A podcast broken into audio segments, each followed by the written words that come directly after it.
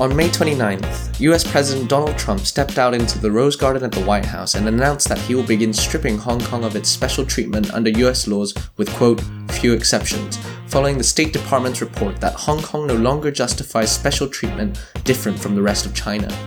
The stunning announcement came on the back of Beijing introducing a controversial national security legislation that bypasses Hong Kong's own legislative process. I'm Vincent Chow, a reporter at China Law and Practice and host of the China Law Podcast, a weekly podcast exploring China's business and financial sectors from a legal perspective. With me today to discuss what Hong Kong's special trade status really means is Wendy Wysong and Ali Burney, partners at global law firm Steptoe and Johnson. Wendy is a former Deputy Assistant Secretary for Export Enforcement in the Department of Commerce, who previously represented Chinese telecom giant ZTE in their five-year multi-agency investigation in the US. Her colleague Ali also has extensive experience in economic sanctions and export controls, having also worked previously in Washington at the Office of Foreign Assets Control in the Department of Treasury. In this episode, Wendy and Ali delve into US export controls as they relate to Hong Kong, one of the key areas of US law that Hong Kong has enjoyed special treatment in over the years, as well as an area that has been at the center of the US campaign against major Chinese companies such as ZTE and Huawei. Wendy and Ali explain how Hong Kong has had access to certain technologies that the PRC does not, what the Trump administration could do to beef up its scrutiny on Hong Kong, as well as the impact on contracts and due diligence for US and Hong Kong exporters and importers. Wendy, Ali, welcome to the China Law Podcast. Thank you, Vincent. Thank you for the invitation. Thank you. Let me start with Ali. This panic about Hong Kong losing its special trade status, you, you read it everywhere, and yet many people probably don't actually know what that entails. So can you explain what it means specifically in terms of US export control laws for Hong Kong to have this special treatment? Yeah. Thank you, Vincent. So the way U.S. export controls work, um, they impose licensing restrictions based on the destination or the end user of the export. And for purposes of U.S. export controls, mainland, the People's Republic of China, and the Hong Kong Special Administrative Region, Hong Kong SAR, have been treated as separate regions just for the purposes of export controls. What this means is that um, at a very basic level, certain items that are controlled or require a license for export to China do not require a license for export um, to Hong Kong as long as they are not going onward to China. This doesn't cover a lot of items, but really covers those items that are controlled for national security reasons. Um, they have the control reason is national security, and those items can be exported uh, to Hong Kong with a lower level of control than they would if you were exporting them to China. So when we're talking about looser controls for exports to Hong Kong in contrast with the rest of China, what sorts of industries or products are we mainly talking about here? The reasons for control that are most evident are national security, and those can impact a lot of items that we commonly refer to e- either as dual use or sensitive technologies. And these can, you know, you've seen some of them in the case of Huawei, but there's other items that can have a dual military um, um, as well as civilian use, um, engines, etc., AI. Um, all of these items, um, there's such a long list of them that it's not practical um, to to to go through them in each sense. But there are these items, and as the U.S. government looks at, at ways of um, perhaps tightening export controls, what they're really thinking of is going through these laundry list of items and controls and seeing which ones they can, which ones they need to um, take away. So take away Hong Kong's privileges and which ones they'll continue to let Hong Kong have. So, for example, currently there's um, they've taken away for China, which is something called uh, a license exception for civilian use. So that's the license exemption CIV. This means that if certain items that were controlled for national security reasons, if they were um, going to China for purely civilian end use or end users, there would be a lower licensing um, threshold um, for them. That is um, going to be taken away for China, and it remains to be seen if right now they're not because Hong Kong is in a different country group um, that continues to apply to Hong Kong, and those type of products can continue to come in. Sim- another item is that there's a license exception for permissible re-exports to Hong Kong. This is kind of very important for the cross-border trade between Hong Kong and China. What it did was that there were certain, once again, certain list of items um, that could be exported to Hong Kong, and as long as Hong Kong was going to authorize them, the Hong Kong authorities were going to authorize those items to be re-exported to China. The U.S. government did not require a separate uh, export license from uh, from the U.S. government for that kind of giving the authority to uh, to Hong Kong to do that. And what they're going to do now, what they've contemplated doing, is taking that away. So those controlled items, if you're going to export them to Hong Kong and then you're going to export them from Hong Kong to the PRC, you'll need to get a license um, from the U.S. government, from Commerce Department, instead of just relying on the license from the Hong Kong authorities. Right. So this practice of re-exporting really gets to the core of Hong Kong's status as a gateway for US goods and technology to reach the PRC, as the city has looser licensing requirements for certain items than the rest of China. But under this arrangement, the Hong Kong authorities have always had to make sure that their re-exports still comply with US, export controls, so that Hong Kong doesn't just become a way to smuggle controlled US items to the PRC. And historically, the US has trusted Hong Kong to do this, but now it's reconsidering whether to continue this, this arrangement. Is that a good summary? That's right. They were, they, the idea was that because Hong Kong issued its own licenses and its own review process, the U.S. government would give um, credence to that or would um, to that licensing process. And now the idea is that the U.S. is going to control the licensing process for exports that are actually ultimately going to be re-exported to the PRC. This proposed re-export rule change it was announced along with a couple other final rule changes, mainly targeting China. One of them being the removal of the license exception CIV you mentioned earlier, and another one targeted the Chinese military. And all of these were announced in late April, so before the more recent developments surrounding Beijing's national security legislation as well as Pompeo's and Trump's announcements. Yeah, I, th- I, think that's a very valid point that a lot of these changes, as far as um, growing trade controls and national security concerns that the U.S. authorities were voicing, were independent of the situation with the national security law in Hong Kong. And the reason why Hong Kong is featured in, in the export controls is just because it is a gateway to PRC rather than specifically being targeted um, for for what's happening with the recent legislative process. Right, right, right. And I would direct listeners to go back to an earlier episode with Amanda DeBusk from Dechert, where we discussed that group of new rules announced in April in more detail. And of course, none, none of them are in effect yet, so not even the finalized ones. But they do highlight the fact that Hong Kong is really just one part of a much broader campaign by the US to crack down on Chinese access to US goods and technology. So, what is at stake, of course, for Hong Kong then is the special treatment given to it by the US under the 1992 Hong Kong Policy Act, which says that Hong Kong has to justify this special treatment by being sufficiently autonomous from the PRC. And also, when it comes to export control specifically, Hong Kong has to comply with US export controls. So, let me bring in Wendy here, uh, who has served previously in the US Attorney's Office as well as at BIS, the Bureau of Industry and Security at the Commerce Department, overseeing export enforcement. How how has Hong Kong fared in this regard over the years in terms of its compliance with its obligations? Well, I think the U.S. and Hong Kong have a very special relationship. When I was at the Department of Commerce, we would have bilateral trade talks with Hong Kong itself and discuss, you know, their regulations, the enforcement of the regulations in the United States. We would share advice and guidance, um, help and assistance. Um, there's an export control officer who's based here in Hong Kong from the Department of Commerce. Having said all that, you know, there was it's it's also with an eye toward um, what was going on its relationship with China. And as as the regulations tightened a bit with China, you know, they also were at the same time the um, U.S. government was talking with Hong Kong about what the impact would be if they tighten the rules with with China. You know, it doesn't escape anybody's notice the importance of the exports from the United States that come through Hong Kong and then go up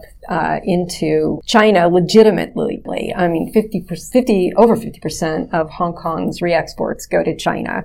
Uh, in contrast, uh, only 7.6 go to the United States. So, you know, China's a, a major, major trading partner um, with Hong Kong. So the when we talk about Hong Kong as a sort of a transshipment hub, to, to me, it's a, a very legitimate transshipment hub, hub. It's, it's very important to global commerce very important to global markets, very important access um, from China. Ali was talking about this to and from China, as well as to and from the United States. So it, it plays a very impor- important role as far as whether or not uh, Hong Kong has lived up to the obligations and expectations. You know, I think that that Hong Kong has as much as you know any country, any other country has. You know that that is is subject to scrutiny by the United States. You know, there's been a lot of um, visits and statements by the Treasury Department, Sigal Mandelker, a couple couple years ago about making sure that um, Hong Kong companies weren't acting as front companies for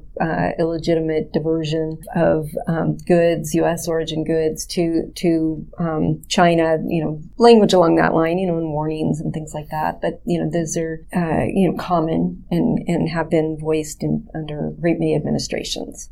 Are there measures, um, short of completely rescinding Hong Kong's special trade status, that the administration could do and perhaps lawyers like you would recommend rather than just totally remove the the entire special treatment? Yeah, um, so it's it's interesting, and one of the things that I think you know as lawyers we sort of marvel at is how sensitively the regulations can be tweaked to have a major impact. Um, you know that that uh, it can be through things as simple as what Ali was talking about, where um, you require uh, a second license. You know that the U.S requires an import license for its goods to come into Hong Kong and requires an export license for it to go out of Hong Kong, for those items to go out of Hong Kong before the U.S. will even ship things to Hong Kong. So it's a requirement that was, you know, talked about for years and that was put in place well before the national security law. There's been um, some recent tweakings where they just upped the licensing requirement for specific technology that was coming into Hong Kong that there was an awareness that uh, China was look, looking to obtain. And so they amended the regulations again to just sort of tweak the regulation. That was sort of why they had uh, rescinded license exception CIV that Ali was talking about because of what they called the military civilian fusion and the fact that you can't really tell when a piece of equipment's going, you know, for a military end use or going to a civilian end use. They just said, look, we'll just require a license for all of it. And then we'll have a good idea as to where, where the items are going. But even back back in 2016, you know, we saw more activity with regard to the entity list and what companies were being placed on the BIS entity list. We saw companies being placed on a list that doesn't get very much attention, the unverified list, where BIS can't go and verify where the products ended up. So there's there's measures that can be taken that have been taken for years to increase the pressure on Hong Kong to make sure that it complies with U.S. regulations. And there are examples, you know, where where things have found their way up into to China, where the U.S. is surprised, and the you know Hong Kong, you know, hadn't meant for those things to be diverted up to the PRC, and then, so there's uh, uh, messages that are sent through enforcement actions um, where items go up, and they they'll take a particularly hard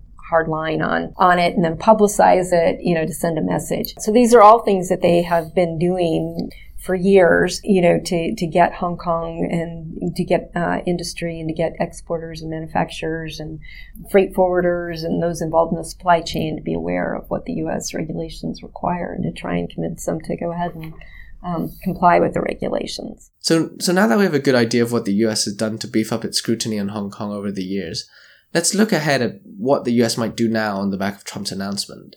Are there measures that you think the Trump administration might be more inclined to introduce? Have there been signals from the government or individual officials, for example, or signals from the previous action taken by the administration um, that might make you more convinced about a particular measure being more likely than another? Well, um, predicting this administration is um, is is challenging on a good day. I think the administration has a laundry list of menus um, that it could uh, menu-based items it could choose from. I think some of those have been mentioned, whether it is favorable trade privileges, some of the license exceptions that we talked about could be revoked, or they could um, fall back on what they call the entity list, which would be not targeting an entire city, but specific actors either on this side of the crossing or, or on the other side in Shenzhen. Uh, and lastly, they could just bring in more enforcement cases. So perhaps make examples of some um, meeting re-exporters, etc., if they felt that they had enough evidence to bring those actions. Given that the administration had announced that it was going to take action, you know, last week, and yet has not, has kind of just um, not really made any statements except some of the earlier statements that's not necessarily connected to what's happening with the national security law. It seems that even within the government, there are a lot of factors that people are considering, and each each decision has its own particular cases. I would think, with all of saying all of that as a caveat up front, I would say that um, ultimately the most measured response is going to be the one that they, they will likely pick. So uh, not something that would take away all trade privileges at the same time, um, because if they did that, then there'd be nothing more to escalate. But something more measured, perhaps seeing the APR, what effects that has, um, could be one of those measured approaches, but at the same time have pretty open licensing. So APR refers to the proposed re-export rule change you mentioned earlier. Yeah, APR is the one for um, permissive re-exports, right? Right, right, right. And of course, the administration will also have to consider the impact of any actions on the Hong Kong people themselves, because we're seeing many people in the city voicing concerns about how the US might inadvertently hurt them, even some of those who welcome the US getting more involved. So, Wendy, do you think there's a risk that a Hong Kong company or re-exporter who does do legitimate re-exports of US goods and technology to mainland China might be inadvertently caught up in whatever measures the Trump administration take? Especially as these concepts such as dual use and military civilian fusion are really very broad when we're talking about China. Um, what they're expecting is that companies will sort of um, hone and sharpen the due diligence that they're putting on items that are going to China um, to determine, you know, whether or not it's likely that the, the specific technology is, is going somewhere where the U.S. is going to, you know, make them the example. The first case in, in Hong Kong enforcement case, you know, the U.S is um, pretty understanding if it's an honest mistake. Um, we've had, Ali and I recently have had a number of declinations where a company just didn't understand what the regulations were. And then once you walk the, the government through a particular transaction, they recognize that, you know, A, they didn't understand what the company was doing, and B, you know, that the company was understandably confused as far as what the regulations required, and then did the right thing as soon as they realized that there was an, an issue and, you know, mitigated and remediated, you know, everything that they were supposed to do. So I think, you know, when we're talking with companies, we're saying you need to increase your controls, increase, you know, at least, you know, what, what you're attempting to do. If you get it wrong, you know, then you get it wrong and we'll, we'll, we'll help you walk it back. Um, but they're definitely trying to increase pressure. And you see the regulations, they're always sort of like a, they don't come into immediate effect. Not all of them, but some of them, you know, they have a savings clause, you know, and so that they're leaving themselves lots of room to, to ratchet things up if they feel like they need to in, in, drafting these regulations. And the, the, the cases that we look at, you know, 90% of the cases where the U.S. government really seeks to enforce the, the laws is when, you know, somebody turned a blind eye to an mm. obvious red flag. Yeah, it's, it's the willful blindness kind of um, idea that they target. Of course, they target the person that's actually doing it, but beyond that, it's the willful blindness. How might all of this then affect contractual negotiations between American exporters and Hong Kong importers then? Like, I mean, for example, if the APR, what will happen in practice if the, if the U.S. exporter is now burdened with getting the license, they're going to push down a lot more contractual obligations and promises on the Hong Kong importer slash re-exporter who could previously perhaps rely on the fact that listen I, I got a hong kong export license so i've done my part. Now they, those obligation contractual obligations may actually be more because they'd be simply more than just you will not break any law to going beyond and you'll maintain adequate policies procedures and controls to make sure that you don't unwittingly uh, breach any law. So i think you could see some some more of that kind of um, requirements being pushed down. So we, we can expect to see american exporters placing all of these additional burdens of these rule changes on hong Hong Kong importers slash re-exporters? So how it works in practice is that um, a lot of times whoever has the more bargaining power, right? If if, if I'm the U.S. exporter mm-hmm. and you really I'm the only one that makes this, I'm I I most really can push down a lot more mm-hmm. of my requirements to the distributor. Um, but if the tables are turned, then it's a balancing act. But most U.S. exporters, at a minimum, are required to do what is called red flag due diligence and KYC due diligence. So they, they even they cannot just shift the burden by contract alone. If just because they get the Hong Kong distributor to agree to terms if they haven't done their due diligence on the Hong Kong distributor to um, to the standard required under the regulations. They'll um, they could themselves get in trouble. And similarly, it goes onward and onward. So the Hong Kong um, the Hong Kong reseller or re-exporter will mostly have to do a similar kind of due diligence or comfort level on its um, Chinese or PRC end user. Problem being is that the Hong Kong re-exporter must release the, the weakest position of all three parties in the transaction, right? So we've talked about due diligence and contractual clauses, and so we've touched on some of the this last question that I wanted to ask about, which is about what specific advice a major global firm like Steptoe would give to businesses during this pretty uncertain time, where it is possible that we won't see what the Trump administration might do for the next few weeks or even months. And so if I'm an importer slash re-exporter of US origin items here in Hong Kong, is this just an impossible time to do business? And, you know, I shouldn't make new orders and make new deals? Or is it the case that if I'm smart enough and have good enough advice, that I can navigate through this period? Yeah, I, th- I think that's where we land is that, you know, a company needs to decide what its risk appetite is.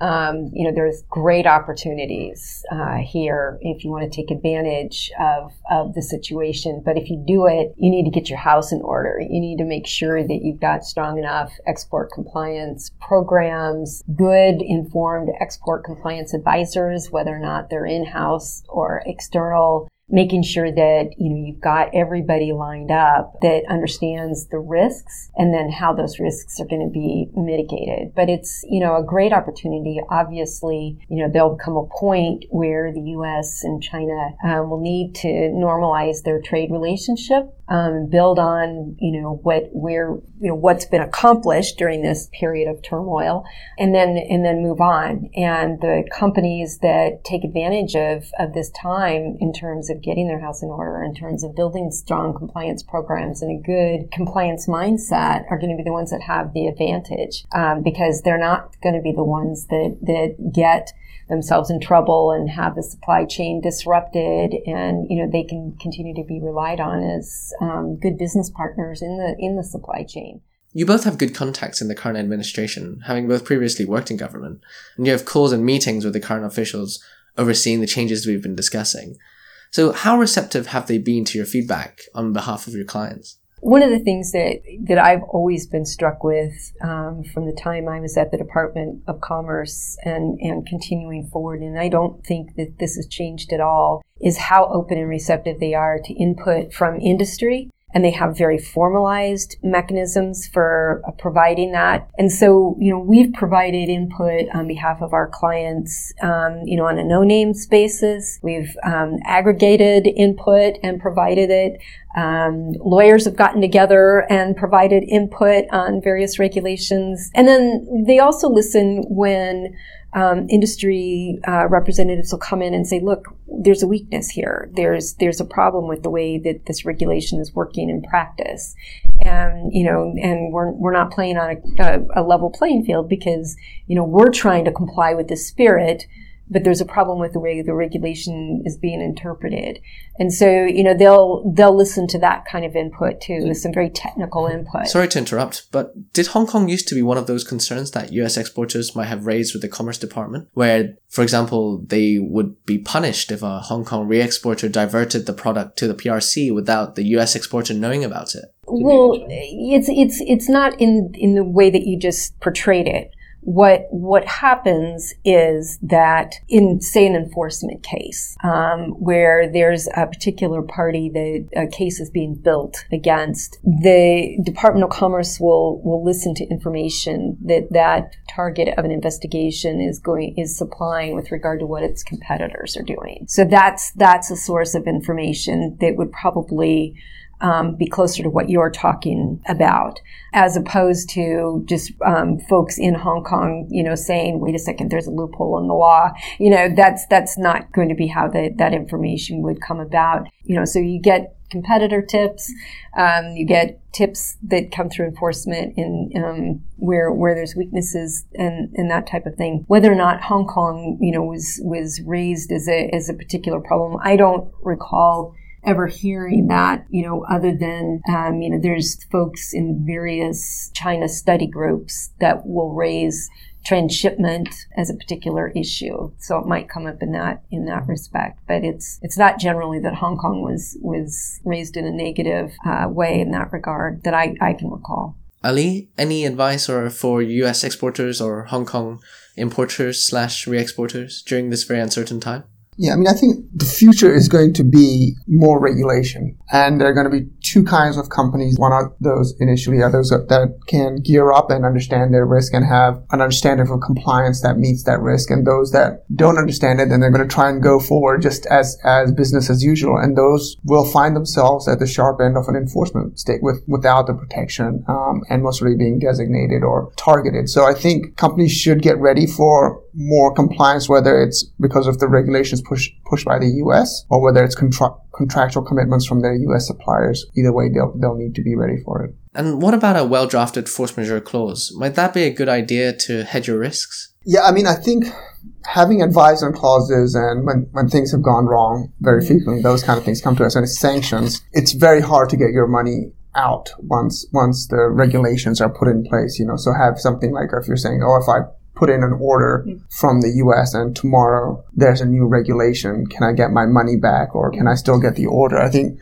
that if the regulations say no, you can't, and the regulations say no, you can't accept money from, from the party, then the contract is not going to help you do that, right? The contract cannot override U.S. regulations. Right, and there's plenty of examples of that situation where there's huge investments in a particular contract, um, you know, a big project, and within with no notice, the company gets, you know, the counterparty gets designated, and here's this company that thought it had all of the contractual protections and they'll go to you know commerce department or state or OFAC or whoever and say, wait a second, we've invested all this money, you know, and now you've designated we are, we are out of luck. We're going to lose all this money that we've invested, you know, because we had no idea you were going to do that. And the United States says, well, you got three weeks to unwind. We don't care.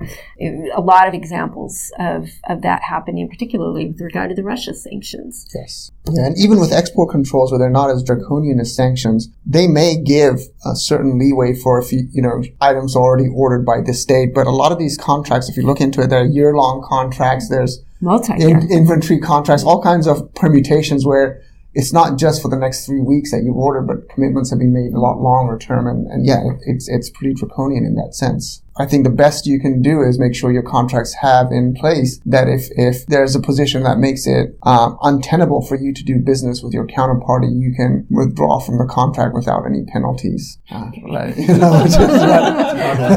that would very much depend on your bargaining position. yeah. Thank you, Wendy, Ali, both so much for joining me today and for allowing us to record in your beautiful new office here in Hong Kong. Yeah. Thank you. And thank you for listening to the China Law Podcast, a weekly discussion of China's business and financial sectors from a legal perspective. Make sure to check out our website, ChinaLawandPractice.com, to keep up to date with the latest US China legal and business news through our in depth analyses, including contributions from our network of leading lawyers and in house counsel, as well as full access to a searchable database of English full translations of PRC legislation going back 33 years. Trials are available, so do get in touch if you'd like one.